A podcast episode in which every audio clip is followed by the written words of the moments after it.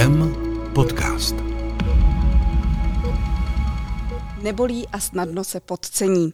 A když se odhalí, je potřeba důsledně dodržovat všechna léčebná opatření. Řeč je o cukrovce, nenápadné nemoci, kterou v Česku trpí víc než milion obyvatel, nemoci, kvůli níž člověk může oslepnout, přijít o části končetin nebo i umřít. Nemoci, která ve většině případů není vyléčitelná, ale která může být velmi dobře léčitelná. Základním faktorem je správné měření hodnot glykémie v krvi a na to navázaná správná léčba, správný jídelníček a také správný pohyb. Téma dnešního podcastu IKEM je jasné. Moje jméno je Markéta Šenkýřová a u příležitosti Světového dne monitoringu diabetu je dnešním hostem vedoucí ambulancí kliniky diabetologie IKEN, pan doktor Robert P. Dobrý den. Dobrý den, děkuji za pozvání. Pane doktore, jaká je správná hodnota glykémie u zdravého člověka a liší se od nemocného? Eh, liší se, ale v podstatě u pacientů s diabetem se snažíme dosáhnout eh, hodnot, které se velice blíží eh, zdravým lidem. Takže kdybych měl začít uh, u těch zdravých lidí, tak v podstatě chceme, aby ta glykémie se pohybovala uh, přibližně do pěti uh, na lačno, to znamená bez jídla. Pokud ten člověk je po jídle, tak samozřejmě ta hodnota vzroste a neměla by přesáhnout glykémii 7. U nemocných s diabetem se snažíme o takzvanou cílovou glykémii, o takzvané cílové rozmezí, které je 3,9 až 10. To jsou takové hodnoty, které jsme si ustanovili v posledních letech a do kterých my se teďka snažíme s našimi pacienty trefovat a to je to, co my potom hodnotíme jako čas strávený v cílovém rozmezí. To znamená, že se snažíme u každého pacienta dosáhnout 75 eh, času v tomto cílovém rozmezí, čili ještě jednou zopakuju, mezi 3,9 a 10. Daří se vám to, respektive daří se to pacientům IKEM? Já myslím, že jak komu, ale eh, jak jsem viděl statistiky za posledních několik let, tak se nám to zlepšuje a musím říct, že právě i díky třeba technologiím, které přichází do našeho oboru, je to stále lepší a lepší. O jaké technologiích mluvíme a jak vlastně ovlivňují měření diabetu v dnešní době?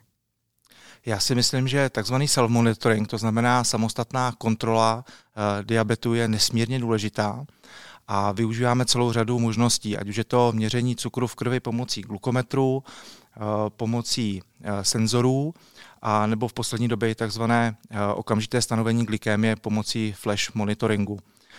V podstatě, když bych to chtěl trošičku upřesnit, tak v podstatě ten pacient potřebuje nějakou informaci, nějakou zpětnou vazbu, jak ten jeho cukr vypadá a já to vždycky přirovnávám, když budete řídit automobil – když by vám někdo eh, zadělal vepředu ty budíky, abyste nevěděla, jakou rychlostí pojedete, tak sice, se, eh, sice někam dojedete, ale buď pojedete rychle nebo pomalu a pojedete jenom třeba podle svých pocitů a nemusíte vždy dobře dopadnout. Ale když tam budete mít ten budík a ten tachometr, tak budete vědět, že když jste v obci, tak pojedete do těch 50 km v hodině a když pojedete mimo obec, tak pojedete třeba těch 90 nebo do těch 90 a víte, na čem jste. A podobně to mají pacienti s cukrovkou, čili když se pravidelně měří, tak ví, jestli ten cukr mají v tom cílovém rozmezí, to znamená, dejme tomu těma čtyřma desíti, anebo jestli to mají vyšší nebo nižší. Takže podle toho se pak eh, mohou nějakým způsobem eh, zařídit a reagovat. Jak často je nutné se změřit? Je to po každém jídle, před každým jídlem? Jak to je? Tady hodně záleží na typu diabetu. Pokud jsem pacient s diabetem druhého typu, eh, který je na dietě, na prášcích, tak většinou a jsem dobře kompenzovaný, tak v podstatě stačí se změřit, dejme tomu jedenkrát denně, třeba, když je to všechno úplně v pořádku, tak třeba jednou za týden. Pokud jsem pacient s diabetem prvního typu, kde v podstatě jsem zcela závislý na uh, přísunu inzulínu zvenčí, tak samozřejmě se musím měřit mnohem častěji. A třeba pokud se měřím pomocí senzoru, tak v podstatě uh, mám uh, kdykoliv možnost se podívat, jakou tu hodnotu glykémie mám. A navíc, co nám teďka umožňují ty moderní technologie, je to, že kromě té samotné glykémie, tak tam vidím třeba i šipku, kam ta glykémie směřuje, jestli ta glykémie mi klesá, nebo mi Eh, roste, eh, jakou rychlostí, jakým tempem a v podstatě často vidím i tu křivku, která předcházela tomu období, kdy se měřím, takže eh, podle toho pak mohu velice snadno reagovat, když vidím, že se řítím do hypoglykémie, čili do nízké hodnoty cukru, tak samozřejmě na to zareaguju tím, že si vezmu nějaký rychlý cukr, případně pokud mám zase naopak vysoký, tak mohu si připíchnout inzulín nebo reagovat nějakým jiným způsobem. To se ale bavíme čistě o těch senzorech, to znamená o inzulínových pumpách, nebo už tohle to umí i ty běžné glikometry, které má obyčejný člověk, který má cukrovku druhého typu? Tak to pojďme trošičku vyjasnit. My v podstatě máme čtyři možnosti, jak stanovit hladinu cukru. První možnost je, že se odebere krev, pošlu to do laboratoře a zjistím tu hodnotu. To je, prostě jsou ty různé laboratorní uh, metody. Uh, potom druhou možností je glukometr, to znamená, že mám nějakou krabičku, mám nějaký proužek, proužek zasunu do té krabičky, píchnu se do prstu, uh, odeberu si malý vzoreček krve na ten papírek a mě to během několika vteřin ukáže, hladinu cukru v krvi, ale většinou bez uh, nějakého dalšího, prostě další informace. Takže já nevím, jakou, jaký jsem ten cukr měl třeba před pěti minutama, před 15 minutama, před hodinou. Prostě vím nějakou tu absolutní hodnotu. Potom třetí možností, jak to stanovit, je také to okamžité stanovení uh, glykémie pomocí takzvaný flash glucose monitoring, uh, což mezi to teďka máme jednoho zástupce Freestyle Libre. A tam to funguje tím způsobem, že pacient má zavedený senzor uh, na 14 dní na paži a v podstatě kdykoliv se mu chce, tak vezme čtečku, takovou krabičku, přiloží na 4 cm k tomu senzoru a ukáže mu to hodnotu glykémie. A kromě té glykémie mu to ukáže i nějakou tu směrovou šipku, Případně tam vidí i nějaké ty grafy, protože ten samotný senzor uh, si pamatuje 8 hodin uh, dat zpětně, takže ten pacient se může podívat, jak v posledních 8 hodinách to vypadalo, kam to směřuje a jakým způsobem na to reagovat. No a potom další čtvrtou možností je měření pomocí klasických senzorů a ty senzory také jsou zavedeny nejčastěji v podkoží na paži eh, nebo na břiše a v podstatě eh, data z tohohle senzoru jsou online přenášeny do nějakého zařízení. Ať už je to inzulinová pumpa, eh, nebo ať je to mobilní telefon, či nějaké jiné zařízení, nebo i třeba do počítače. Pak se to třeba dá sledovat i vzdáleně, třeba u malých dětí, takhle rodiče mohou sledovat, jakou hladinu cukru má jejich dítě. Tak se to přenáší někam na dálku a tam už jsou i systémy, které dokáží nějakým způsobem toho člověka zalarmovat. Když to řeknu takhle zjednodušeně, to znamená, že když mu ta glykémie, ten, ta hladina toho cukru stoupá příliš rychle, tak ho to na to může upozornit eh, a to je ten hlavní třeba rozdíl eh, mezi glukometrem a eh, měření pomocí glukometru a toho senzoru, protože ten senzor mě může aktivně na něco upozornit, když to ten glukometr já si musím aktivně změřit.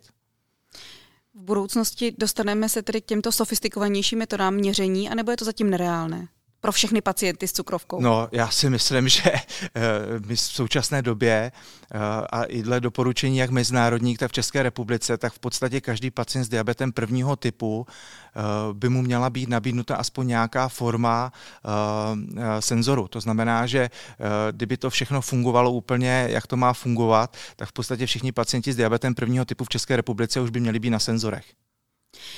Tito pacienti tedy nejenom vědí o sobě, ale může o nich vědět ty data, respektive sdílet ten pacient s vámi jako s lékaři a vy třeba podle toho upravovat eh, jeho terapii?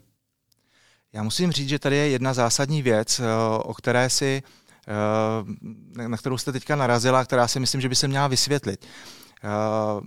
Každý pacient je zodpovědný sám za svoji hladinu cukru v krvi a ten lékař je spíš jenom takový jeho rádce, který jako mu dokáže v určitých situacích pomoct, má nějaké určité znalosti, ale já vždycky říkám, že ten pacient sám ze sebou je 24 hodin denně, čili zná sám sebe úplně nejlíp, ví, jak reaguje, když sní pizzu, eh, ví, jak když bude běhat, tak jak mu bude jeho reagovat hladina cukru v krvi, eh, když to ten lékař mu může dát většinou jenom takové ty obecné rady. Takže eh, na to do vysvětlení, eh, proč si myslím, že ten pacient je prostě zodpovědný za ty eh, svoje hodnoty cukru v krvi a není to takový, jako že přehazuje, jako kdyby tu zodpovědnost za toho lékaře, že by lékař určoval, kolik si má píchnout inzulínu, kdy má prostě snídat, obědvat, večeřet, kdy má si jít zaběhat a tak dále. Tohle si všechno řídí ten pacient sám ten lékař mu jenom po, jako pomáhá jako kdyby řešit ty problémy, které s tím mohou nastat.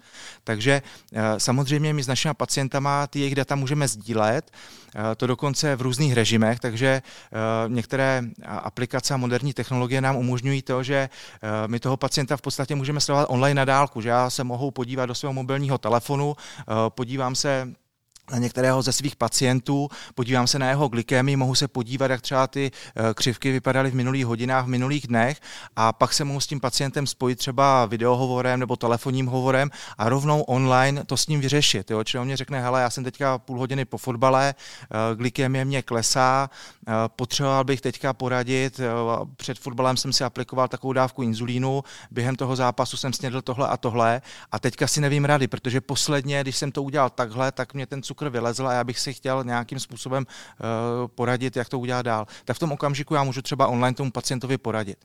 No a potom taky ten druhý režim, kdy můžeme těm pacientům radit, je takzvaný offline.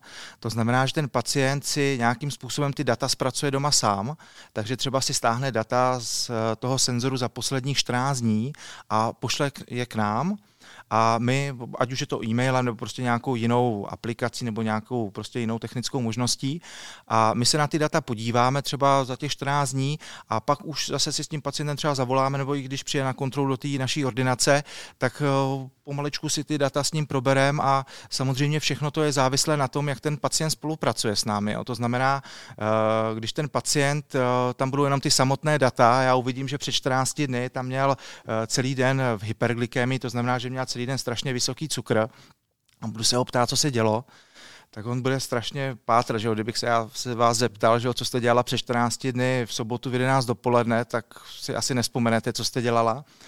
A, ale ty technologie u těch pacientů umožňují to, že když mají třeba tu pumpu, senzor nebo třeba ty aplikace v mobilních telefonech, tak ten pacient může takové ty různé změny v tom režimu zaznamenat. To znamená, že on tam může uh, zaznamenat, uh, byl jsem u babičky, byla o 80. oslava, uh, dal jsem si tam tři dortíky a pak jsem si dal ještě ten řízek s bramborovým salátem. Takže potom, když my sedíme v té ambulanci nebo spolu komunikujeme přes ten telefon a on to má všechno poznamenané v těch svých stažených datech, tak my můžeme velice dobře spolu komunikovat a ty jeho problémy uspokojivě vyřešit. Jo, čili zase se vrátím na začátek té vaší otázky.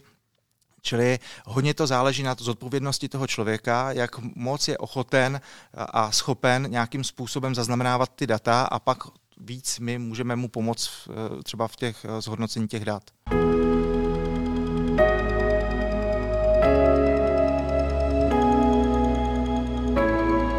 Posloucháte IKEM podcast. Když se podíváte na křivku pacienta právě v horizontu třeba 14 dní, třech týdnů, eh, měsíce. Co vy jako doktor tam vidíte? Nejenom ty prohřešky asi, ale eh, jak to dokážete interpretovat? No, uh, za prvý se snažíme vždycky uh, ty pacienty dobře zedukovat, aby si dokázali spoustu těch křivek zhodnotit doma sami. Jo. Takže pořádáme pro ně různé kurzy, takže aby ten pacient si doma sedl a uh, já tomu říkám typy křivek. Jo já když už na tu křivku kouknu, tak většinou říkám, aha, Himaláje. To znamená, že ty křivky jsou hodně vysoko, takový prostě hnedka to spadne eh, do nějakého údolí a pak to vyleze na ten Mont Everest. Tak to jsou křivky Himaláje, to znamená, že u toho pacienta se ty glykemie velice výrazně mění a že skáče vlastně od nízkého do vysokého cukru v nějakých prostě úsecích a intervalech. No a nebo tomu říkám, že to je polapská nížina a to jsou taky ty velice dobře kompenzovaní pacienti, kteří mají takovou tu rovnou křivku, i když třeba mají stažené data za uh, dva, tři týdny zpětně, tak ty křivky se krásně překrývají a jsou v tom cílovém rozmezí mezi těma čtyřma desíti a jsem úplně spokojený. Takže uh, zase se vrátím na začátek, že my se snažíme ty pacienty to naučit, aby už sami oni si dokázali v tom poznat, jestli patří mezi ty Himaláje nebo ty uh, polapské nížiny a aby potom třeba s námi v té ambulanci už přímo řešili ty konkrétní problémy, čili potom když ten pacient si ty data stáhne doma sám a pak s námi to konzultuje, tak už prostě konzultuje ty problémy, které nedokáže třeba sám vyřešit. Když by nás poslouchal někdo, kdo je typický himalajník, tak co dělá špatně, že se takhle ty křivky jakoby u, ní, u něj nebo u ní eh, vychylují na, na jednu nebo na druhou stranu? Tam může být celá řada příčin a někdy tou příčinou eh, bude i ta samotná technologie, protože samozřejmě, eh, když člověk dostane do ruky něco nového, technologického, tak se snaží co nejvíc vyskoumat, jak to funguje, co to dělá, jak to dělá a teď si představte, že máte zvýšený cukr, máte třeba glykemii 12 a teďka samozřejmě člověku to šrotuje v té hlavě, že jo. Tak mám 12, teďka mě říkali, že když to budu mít vysoký, tak mě můžete uříznout nohu, nebo můžeme oslepnout, nebo já nevím, budu unavený, budu nevýkonný, tak co s tím? tak si připíchnu inzulín, ale protože se bojím si připíchnout větší dávku inzulínu, tak si dám jenom trošičku. Zkontroluji si za 10 minut a furt je to vysoký, tak si ještě připíchnu další inzulín, další inzulín. K čemu mířím? Že v podstatě i ta samotná technologie může vést k tomu, že ten člověk, že toho člověka to znejistí a pak začne eh, v té první fázi, třeba v setkání s tou novou technologií, eh, přehnaně reagovat, že prostě když to má vysoký, napíchá si hodně inzulínu, eh, když to má nízký, tak se zase hodně dojídá, takže většinou je potřeba s tím pacientem tu situaci probrat, eh, říct mu, že je to prostě jenom technologie, jsou to nějaký čísla, že jo, když eh, to člověk připodobní zase, když jsem tady mluvil o tom autu, že jo, když půjdu na dálnici 150 a není tam ta policie, tak mě nikdo nevidí v vozovkách, ale Uh, není to dobře, ale vím, že dělám nějaký přestupek, ale vím, že prostě dám nohu z toho plynu a vrátím se tam, kde to je dobrý. Tak stejně tak to prostě umět reagovat i třeba s tím senzorem. Když vidím, že mám glykémii 12, tak prostě musím přidat trošku toho inzulínu, ale taky to není tak, že na tom, že najednou prostě zabrzdím na té dálnici na místě, tak stejně tak nemůžu očekávat, že ta glykemie mě hnedka spadne do toho cílového rozmezí a tam se bude držet až věčně. Jo. Čili uh, vždycky těm pacientům říkám trpělivost, uh, snažit se uh, zamyslet nad tím, v čem by třeba mohl být problém a ty situace, které tam přichází, prostě řešit s klidem, rozvahou a adekvátně té dané situaci. Znamená to, že tyto pacienti jenom špatně jí, nebo to může být ještě nějaký jiný faktor, který jim tu glykemii rozhodí? Uh, může být špatně nastavené dávkování inzulínu, Uh, mohou si aplikovat špatně ten inzulín, prostě třeba uh, si ho píchnout na nesprávné místo, nebo to místo, které je třeba změněné, uh, že ten inzulín třeba nefunguje. Tam těch chyb nebo těch problémů může být celá řada a je dobrý to vždycky prodiskutovat se svým lékařem, v čem by asi mohl být ten problém a ten problém potom řešit. Pojďme zpátky k těm moderním technologiím. Týkají si s těmi moderními technologiemi i starší ročníky, anebo toto zavádíte především u těch mladších? Tak eh, já si myslím, že eh, ta situace, která teďka tady panuje v České republice ohledně koronaviru, nám ukázala neuvěřitelné možnosti našich eh, starších pacientů. Protože když jsme se o těch technologiích bavili třeba před dvěma, před třema lety, tak eh, spousta kolegů říkala, hele, to je hlavně pro ty mladí lidi, ty starý, ty nebudou umět s tím úplně pracovat, je to pro ně často velice složité, obtížné, problematické.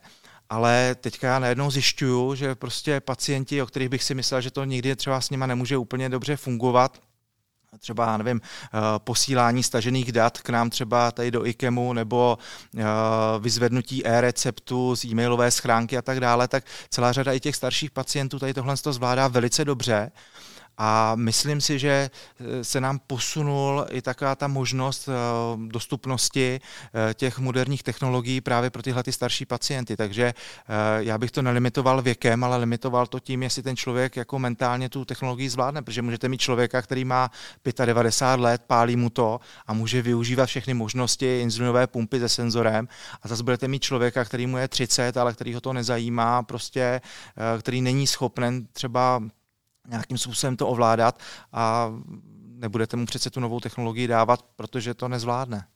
Právě koronavirus, už jste na to trošku jakoby přišel, nám otevřel možnosti nejenom v IKEM, ale vlastně ve všech zdravotnických zařízení k tomu uh, updateovat staré postupy na ty nové. Co všechno vy jste v, uh, v rámci kliniky diabetologie ještě v nejenom monitoringu svých pacientů zavedli? No já musím říct, že uh, my průběžně uh, děláme takovou tu modernizaci a snažíme se jít úplně eh, co nejvíc dobou. A když přišla tahle ta krize, tak my jsme v podstatě byli připraveni velice dobře, protože nám uh, fantasticky funguje posílání dat od pacientů tady k nám do IKEMu. To znamená, že my v rámci našich kurzů i edukačních materiálů, které jsou třeba i na našich webových stránkách, takže kdo chcete, klidně se můžete podívat na edukační materiály, jakým způsobem třeba ty data stahovat, posílat k nám. Eh, takže řada těch pacientů se naučila ty data k nám eh, stahovat, poslat je k nám. Eh, my jsme schopni s pacientem velice snadno navázat kontakt přes videohovor přímo z našeho informačního systému. Dokážeme mu poslat elektronický recept, zabere to velice málo času a ty lidi si na to zvykli velice dobře.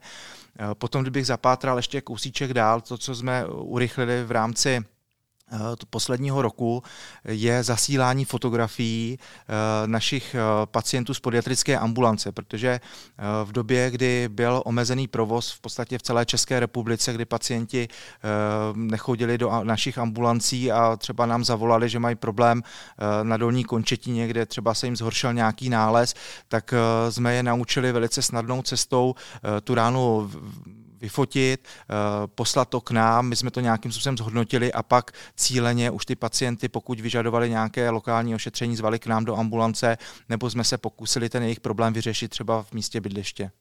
Jak eh, taková moderní technologie právě ve vaší praxi vypadá, se pojďme podívat teď. Od poslední kontroly, co jsme se neviděli, tak eh, nějaký problémy, vysoký, nízký cukr, nějaký hypoglykémie, hyperglykémie?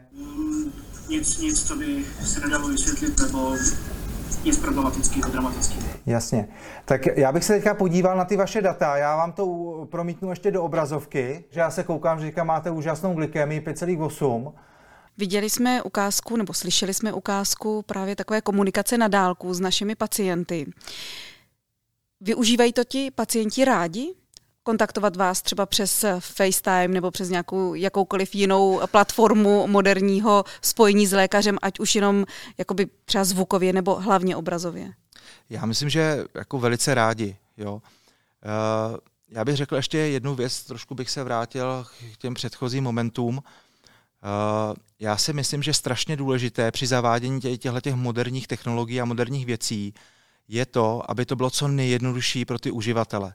Ať už je to zdravotník nebo ať už je to pacient, jakmile to prostě ta technologie bude fungovat na tom principu, že člověk si musí stáhnout nějakou aplikaci na nějaký webový stránce, která je někde zahrabaná v hluboko přes Google, pak to bude muset instalovat do svého mobilního telefonu eh, přes nějakých pět kódů a hesel a následně bude muset složitě něco někam posílat přes nějaký úschovny, schránky a tak dále, tak to nikdy nemůže žádným způsobem fungovat. Čili vždycky ty technologie musí být pro toho člověka co nejjednodušší. To znamená úplně nejideálnější, co si myslím, by bylo, kdyby ten pacient si eh, otevřel QR ve svém mobilu, eh, to automaticky mu otevře jeho fotoaparát, vyfotí to třeba tu nohu, eh, automaticky to pošle do jeho schránky tady k nám a ten lékař se přímo kouká na jeho fotografii, tak aby nikdo nemusel do toho zasahovat. A druhý moment, který je důležitý u těch technologií, je ten, že eh, je dobrý edukovat eh, i ty zdravotníky, prostě aby se naučili s tím pracovat, aby ty technologie důvěřovali, protože samozřejmě všichni z nás jsme konzervativní a snažíme se držet těch svých starých věcí a pokud eh, přichází něco nového, tak vždycky je tam takový ten obraný mechanismus, hm, já to moc nechci dělat, ono to bude složitý a teďka to nebude fungovat a ono to bude padat a, a už taková ta nedůvěra. Takže potom, když to člověk velice eh, zjednodušeně třeba těm lidem ukáže, vysvětlí jim to, tak potom prostě najednou ty věci fungují a mm, pak ty kolegové přijdou a řeknou, ale to je zaplať pámu, že to tady máme, protože eh, nám to ušetří neuvěřitelné množství práce. Ale teďka bych se ještě vrátil k té otázce, si přesně neuvědomuju. Jestli ta otázka vlastně byla mířená na naše pacienty, jestli oni chtějí to využívat a vlastně možná, jestli i, trošku jste už na to odpověděl, jestli i my to chceme využívat. tak eh, já si myslím, že pacienti to chtějí využívat, ale chtějí, aby to bylo pro ně jednoduché. Takže Eh, já bych možná někdy řekl, že někteří pacienti to chtějí využívat až eh, jako mnohonásobně víc, protože třeba my v našich ambulancích třeba pacienty s diabetem prvního typu kontrolujeme jednou třeba po třech měsících, ale eh, často ty lidi po měsíci stáhnou data, teďka vidí, že tam nějaký problém a chtějí ho řešit hnedka, okamžitě. Že jo? A teďka já třeba mám v ambulancích plno na další čtyři měsíce, že jo? tak kdybych měl každýho zvát po tom měsíci a vysvětlovat mu co a jak, tak já v podstatě mohu spoustu těch věcí s tím pacientem vyřídit v podstatě na dálku distančně a ty pacienti jsou spokojení, protože mají mnohonásobně lepší dostupnost té zdravotní péče. To znamená, kdyby měl čekat ten pacient další dva, tři měsíce na další kontrolu a tam teprve řešit to, co se stalo třeba před těma dvouma, třema měsícema, protože zrovna on v tom okamžiku to potřebuje vyřešit, tak e, je to pro ně zádrhel. Takže e, je fajn, že tady tyhle ty možnosti máme a pacienti to samozřejmě rádi využívají. Všechny tyhle ty možnosti vznikly právě na nebo především vznikly na podkladě té krizové doby, kterou tady už prožíváme víc než rok. Ale eh, budeme je využívat i poté, co se zase vrátíme do takzvaného normálu. To znamená, že lidé se přestanou třeba i obávat jít do ambulancí nebo přijít tak často, jak by třeba měli? No já musím říct, že my už to využíváme delší dobu, jo, protože samozřejmě e, na nás je obrovský přetlak pacientů, protože spousta pacientů chce být u nás léčeno a my opravdu nemáme úplně kapacity léčit úplně všechny pacienty eh, z celé České republiky. A druhá věc, která tady je, tak eh, když se podíváme na strukturu našich pacientů, tak máme pacienty z celé České republiky, z Opavy, z Ostravy, z Aše, z Chebu a tak dále a třeba i to ušetření toho transportu na tu kontrolu. Eh, samozřejmě někdy třeba se ty věci dají vyřešit velice jednoduše. Ten pacient, když má nějaký zdravotní problém, dojde v místě bydliště, na odběr krve, eh, ten výsledek nám zašle nebo nám to zašle to zdravotní zařízení v místě bydliště a my už pak s tím pacientem se spojíme a už nějakým způsobem eh, to vyřešíme prostě k jeho spokojenosti, takže eh, není to jenom taková ta úspora, dejme tomu časová, nebo i taková ta dostupnost lepší zdravotní péče, ale je to i taky lepší komfort těch, těch pacientů. A myslím si, že nám to z dlouhodobého hlediska umožňuje i ošetřit nebo postarat se o více pacientů. No a kdybych se vrátil k té vaší otázce, eh, Samozřejmě budeme to používat do budoucna, protože si myslím, že zejména u chronických onemocnění eh, tady ty distanční eh, kontroly nebo ty virtuální návštěvy těch pacientů jsou žádoucí a jediný problém, který vidím, je ten, že je potřeba to nějakým způsobem třeba nasmlouvat se zdravotními pojišťovnami, aby tenhle ten model péče u našich pacientů hradili, protože v současné době, v době krize to bylo hrazeno, teďka taky to je, ale jenom z určitých indikací, ale myslím si, že eh, i ty pojišťovny by na to mohly slyšet, protože Eh, když si třeba vezmu pacienta s diabetem prvního typu, který je léčený inzulinovou pumpou, senzorem, eh, má chodit a tři měsíce na kontroly a je z Ostravska, tak já v podstatě ho, samozřejmě vždycky ho musím vidět na začátku, musím si na toho člověka sáhnout, musím si ho vyšetřit, musím se s ním domluvit, jakým způsobem to bude fungovat, ale pak třeba každou druhou kontrolu mohu provádět distančně, kdy on je doma, ušetří si čas, peníze, mě to ušetří prostě taky tady třeba i personál, protože když ten pacient přijede fyzicky, že jo, tak tady mm, samozřejmě musím mít pro něho že jo, nějakou čekárnu, sestřičky mu musí stahovat nějaké technologie, bere to čas i sestřičkám, doktorovi, ale v podstatě si myslím, že ten benefit z toho je obrovský. Uh, to, co ale je velice důležitý, uh, je uh, nastavit ty správné kritéria. Jo? Čili to znamená, Eh, vybrat, který pacient je pro tuhle tu formu vhodný, eh, jaké stavy. Většinou se to doporučuje u chronických pacientů, u chronických onemocnění a když třeba toho pacienta znám 10 let, eh, znám celou jeho rodinu od manželky přes psa, známe prostě všechny ty, tyhle ty věci a v podstatě na té kontrole, že jo, probereme cukrovku i třeba ty, ty rodinné záležitosti, tak když to vyřešíme jednou za tři měsíce třeba přes ten videohovor, tak si to dokážu úplně dobře představit a teďka jde jenom o to se mluvit s pojišťovnami, aby to akceptovali. Budou to akceptovat, nebo bude to akceptovat většina našich pacientů, pokud to pojišťovny povolí? Já si myslím, že jako hodně pacientů to bude využívat, neříkám, že všichni, protože uh, třeba když vezmeme, jste se tady mě ptala na ty starší pacienty, tak uh, některý, když tomu říkáme pacienti stará škola, Eh, tak ty chtějí vidět toho svého pana doktora, chtějí, že ho prostě eh, si s ním popovídat naživo a nejsou moc zvyklí tady na tu distanční péči, eh, takže myslím si, že se musí vytipovat a myslím si, že by tady to mělo fungovat i na té oboustranné náklonosti, jo? čili budou pacienti, kteří to budou chtít a budou pacienti, kteří to nebudou chtít a stejně tak prostě bude tady nějaká medicínská indikace, která to umožní a některá medicínská indikace, která to neumožní a když to krásně sejde, tak si myslím, že celá řada těch pacientů, já bych to odhadl klidně, já nevím, 80% pacientů z našich ambulancí by klidně si myslím ty, tyhle ty věci využila. Uvidíme do budoucna. Na závěr poslední otázka. Probrali jsme dálkový monitoring, spojení s pacientem distančně, taky na dálku, možnosti stahování dat a podobně. Focení třeba diabetické nohy, to znamená, že se k nám taky reálně dostane fotka třeba dřív, než přijede i pacient. Kam dál v rámci diabetu bychom ještě měli jít? Co je třeba věc, kterou, na kterou vy přemýšlíte, že bychom mohli převést právě ku prospěchu léčby do nějaké elektronizace, digitalizace, dálkového sledování? Já myslím, že teďka je zásadní to, co nejvíc všechny ty procesy zjednodušit. Jo? To znamená, jak jsem říkal, třeba u focení těch defektů, aby ten pacient dostal uh, nějaké upozornění, že třeba uh, má za nějaký problém. Dám příklad.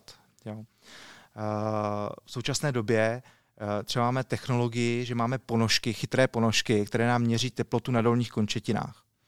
Takže pokud budu mít pacienta, který bude třeba v riziku diabetické nohy a bude mít tyhle ty chytré ponožky, tak ty chytré ponožky budou nezávislé na tom pacientovi, když je bude nosit, měřit jeho kožní teplotu a když zjistí nějaký problém, tak odešlou data že jo, k nám, my se tady na ty data jako nějak, někdo to vyhodnotí, nejlépe automaticky a když se vyhodnotí, že ten pacient je rizikový, že by třeba se mohlo na těch nohách něco dít, tak mu přijde e-mail nebo nějaká notifikace v nějaké aplikaci v mobilu, uh, podívejte se na ty nohy pořádně, případně vyfotografujte, pošlete nám fotografii a bude tam nějaký QR.